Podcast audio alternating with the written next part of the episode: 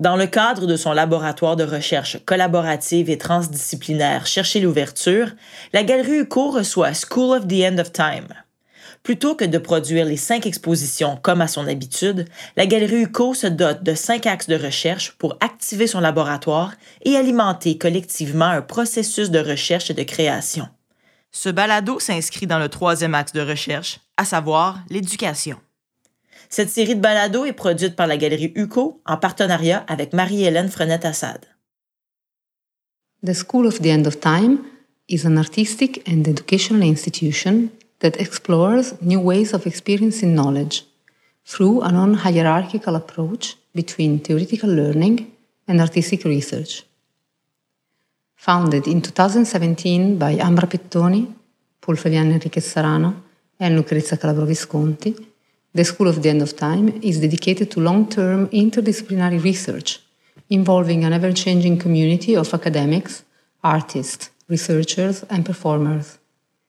The research of the School of the End of Time is finalized at producing epistemological devices and landscapes, sets for events and situations in which knowledge can be produced, shared, and embodied. Methodological note What you will hear today is a guided tour for tourists willing to explore the physical and historical landscapes that nurtured the School of the End of Time till today a blindfolded flâneristic journey, a lucid dreaming experience, or maybe a tentative ekphrasis of the places where the school has appeared in the past and might manifest in the future. During this expedition in the dark, we would like for you to imagine our voices as the ones of narrators of a documentary describing the finest habitat for nocturnal animals. Those of a group of shy teenagers engaging in a seance desperate to bring back elective affinities from the afterlife, or those of a choir of grandmothers chanting bedtime stories to their children. In the next 30 minutes, we will walk you through four different scenarios. These are the rooms, landscapes, and bodies where we feel we belong and where we would like to dwell together with you tonight, waiting for the time in which our bodies will be allowed to join back our voices. En pénétrant dans l'enceinte de l'école, tu n'accèdes pas directement aux salles de classe, mais en premier lieu à une sorte d'antichambre, que l'on appelle la forêt. Il n'est pas dit qu'elle prenne forcément l'aspect d'une forêt, mais sa nature, comme sa tâche, sont précises. Tu n'y es pas seul, et comme tous les autres, tu t'immobilises au milieu de la pièce, l'attention à la fois somnolente et paradoxalement attentive. Ton esprit s'ouvre, lentement, à ce qui l'entoure, la mousse, les racines, les branches, l'humidité, les bruissements d'ailes, de feuilles, les rameaux qui craquent, l'odeur de mousse, d'herbe, mais peut-être aussi d'excréments. Bien que tu ne sois pas convaincu d'avoir jamais entendu ou senti un seul de ces sons et de ces parfums. Lorsque tu en sors, la forêt a rempli sa fonction. Tu es prêt. Des longues herbes couvrent le sol de la pièce qui s'ouvre devant toi. Plusieurs formes géométriques, couleur d'or et de charbon, reposent au milieu des herbes comme autant d'animaux assoupis. La première, un parallépipède noir d'environ 2 mètres de long et haut d'un demi-mètre, trône dans l'angle le plus lointain. Dans sa surface, on a découpé la forme grossière d'un humain, la profondeur d'un corps couché, mains croisées derrière la tête, comme si la forme elle-même invitait qui y réside à contempler le ciel et à rêver à yeux ouverts.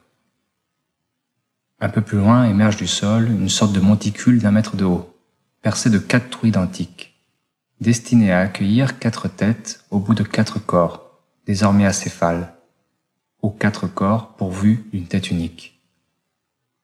De quoi rêve donc un corps sans tête? Plus loin, tu aperçois un prisme triangulaire accompagné d'une espèce de coussin rigide, creusé d'un trou juste assez large pour faire passer un bras. Le crâne est supposé reposer sur la partie ronde afin de permettre au cou de s'ouvrir et à la tête de basculer légèrement sur le côté. Cet objet, tu t'en doutes, s'appelle Mélancolia. Welcome to the postural landscape.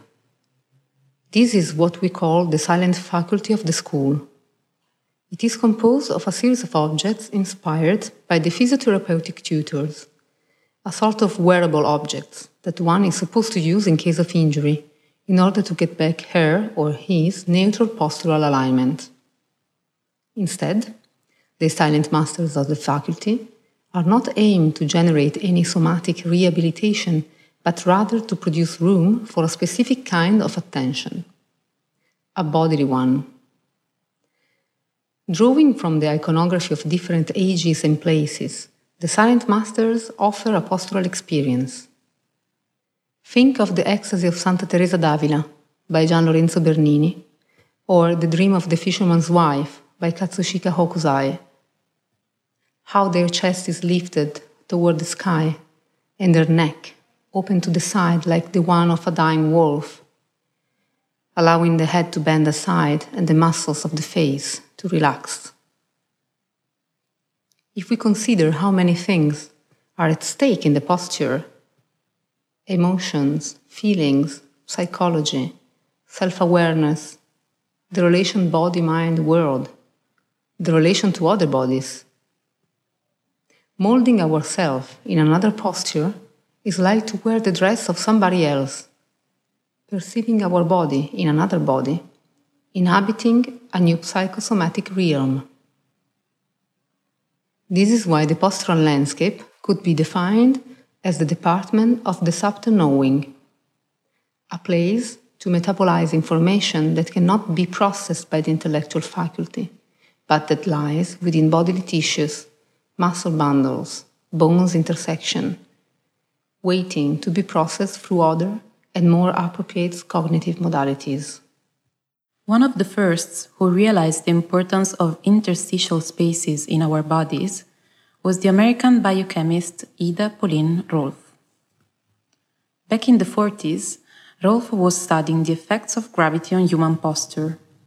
During this research, she came out with a quite extravagant idea, namely that all the muscles, bones, nerves, and organs of the human body were connected to each other by a gelatinous kind of fluid, something that Rolf would call the fascia tissue. According to Rolf, this sort of gelatin would carry the memory of every trauma and emotion, as well as an incredible amount of information that our brain is not able or meant to process.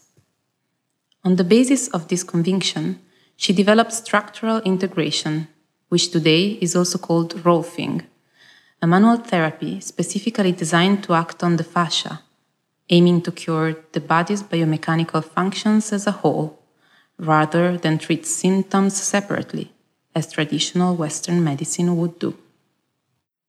It was only many years later, in 2018, that a group of scientists announced the discovery of something that sounds very similar to Rolf's so called fascia. Something so important that they suggested it could even be declared as a new organ of the human body.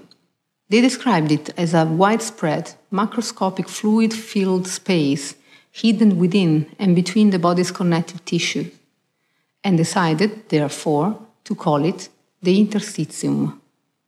Apparently, the reason why scientists miss it for decades is related to the way in which body tissue is conventionally studied.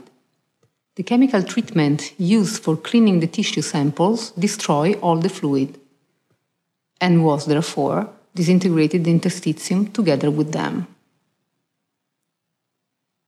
Today, we know that everything that happens is traveling through or dwelling in the interstitium.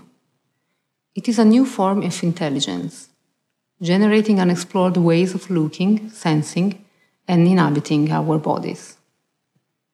The inter is the place where something nameless can emerge and where knowledge can take roots in multiple ways. The interstitial is the first classroom of the end of time. En traversant le rideau de velours qui sépare cette pièce de la précédente, tu ne t'attendais peut-être pas à trouver une piste de danse. Pourtant, tu en as l'intuition, la piste de danse est un maître comme un autre. Tu as appris autant en dansant qu'en étudiant. Sur cette piste de danse, tu as produit un nouveau corps, un corps qui apparaît quasiment nulle part ailleurs. Un corps qui appartient à tous ceux qui vivent, dansent, ont dansé et danseront sur cette piste. Un corps collectif et fantomatique. Le sol a pris l'apparence d'un jeu d'échecs, dont les cases bariolées s'illuminent sur ton passage. Et bien que la piste soit désormais vide, Au plafond, les spots colorés continuent de produire sans relâche leur chorégraphie dans l'attente de la prochaine classe. Welcome on the dance floor, the second room of our school. We think of it as a space where the event of knowledge can take place, be embodied, and collectively rehearsed. In fact, the dance floor is precisely a classroom for the production of a new type of body, obviously a crowded and exuberant one. Performance theorist André Lepecki coined a term that describes very well what is at stake when the act of thinking is articulated through a moving collectivity choreopolitical. It stems from the idea that the political is defined by the intersubjective relationship between different bodies, performing a set of actions that need to be learned, practiced, and experimented with. These actions are rehearsed again and again by many different bodies, and again and again throughout multiple temporalities. It is precisely in every repetition, through every repetition, that they can end up being renewed this is what makes the dance floor a performative, affective, as well as a political device, where the radical potential of the technologies of transmission can be played out and explored together. The dance floor of the end of time welcomes bodies that cross different spaces and times, human and non human, alive and dead, real and virtual. If we were to sketch a demonology of the dance floor, the first ancestor we would like to invoke is a 30 something years old Adrian Piper. Fresh from her PhD in philosophy at Harvard, on the first night she staged her funk lessons in front of an audience. Piper would advertise the funk lessons as collaborative experiments in cross cultural transfusion. Practically, the events consisted of her teaching a large crowd of white, predominantly upper middle class people how to listen and how to dance to African American funk music. Piper would explain the funk is based on a system of symbols, cultural meanings, attitudes, and patterns of movement that one must directly experience in order to understand fully. Therefore, the audience xenophobia would be addressed through sharing with them directly what she called a kind of fundamental sensory knowledge that everyone has and can use. She would do so, staging a common, enjoyable experience of self transcendence, anticipated by the invitation to get down and dance together. Excerpts from Adrian Piper. Among the special guests of the dance floor, we would like to introduce you to anarchist writer and activist Emma Goldman. Born in the Russian Empire, now Lithuania, in 1869, Goldman soon emigrated to America, where she became a renowned lecturer on anarchist philosophy, women's rights, freedom of speech, and free love. She became equally known for her plot to assassinate industrialist and financier Henry Clay Frick and her tendency to incite riots, which earned her the title of the most dangerous woman in America. A somewhat minor event is recalled in Goldman's autobiography. While she was dancing quite recklessly in a party, a fellow activist admonished her, reminding her that it did not behove an agitator to dance. We don't know the details of Goldman's furious response, but the story goes that it triggered the widely used feminist slogan If I can't dance, I don't want to be part of your revolution.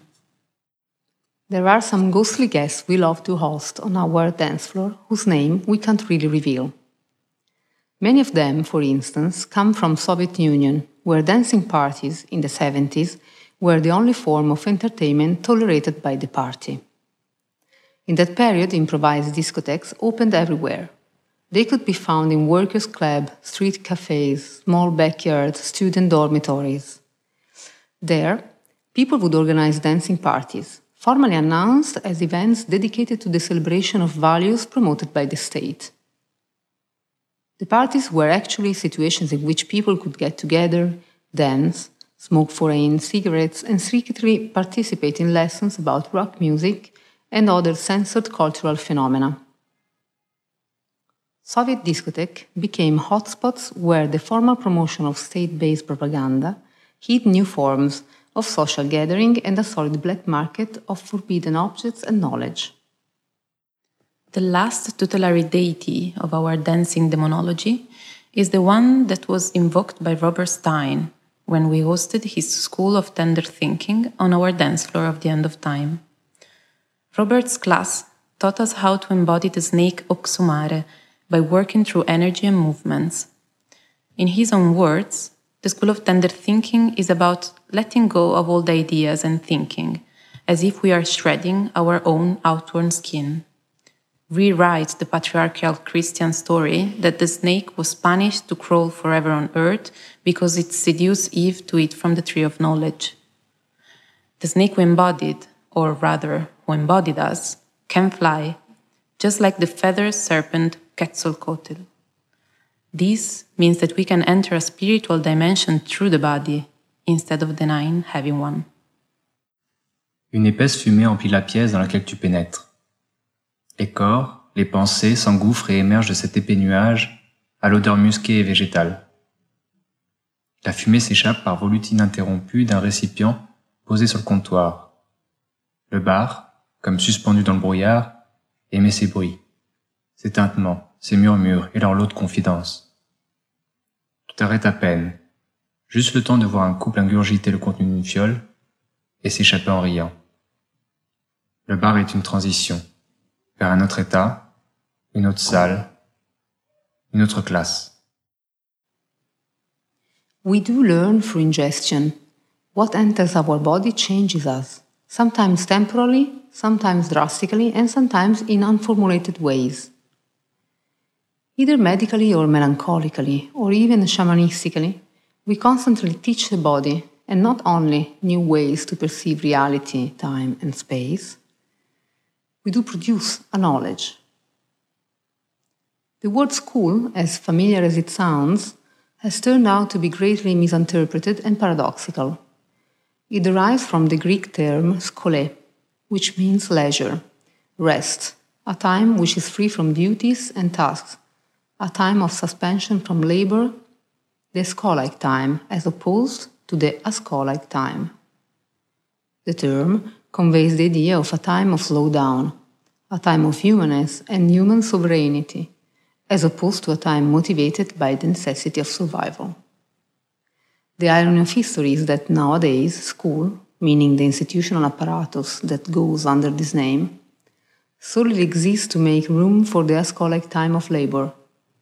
We are no more going to school to contribute a verse to Walt Whitman's powerful play, but rather to become an efficient and dedicated laborer. Ton parcours aboutit sur une salle de classe à l'allure familière. Tu reconnais les tables de formica, les néons, les tableaux verts d'acier émaillé, la foule qui se presse, dense et curieuse autour d'un petit groupe de personnes au centre de la pièce. Tu te trouves dans la salle de cours de l'université Paris 8, dans laquelle Gilles Deleuze fit la lecture d'Émile Plateau. Une jeune femme se lève, à quelques mètres de toi, et s'adresse aux auditeurs couvrant le brouhaha de sa voix. Un jour, Gilles Deleuze a exprimé le souhait d'organiser une conférence sur l'hypochondrie, s'amusant du fait que celle-ci serait réservée aux non-hypochondriaques, afin d'éviter que la salle soit bondée.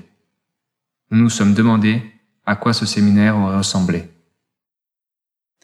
As Aaron Schuster pointed out, the reason why Deleuze was so fascinated by hypochondria is that he didn't consider it so much as a sickness, but rather as a strange kind of insight, a heightened form of perception.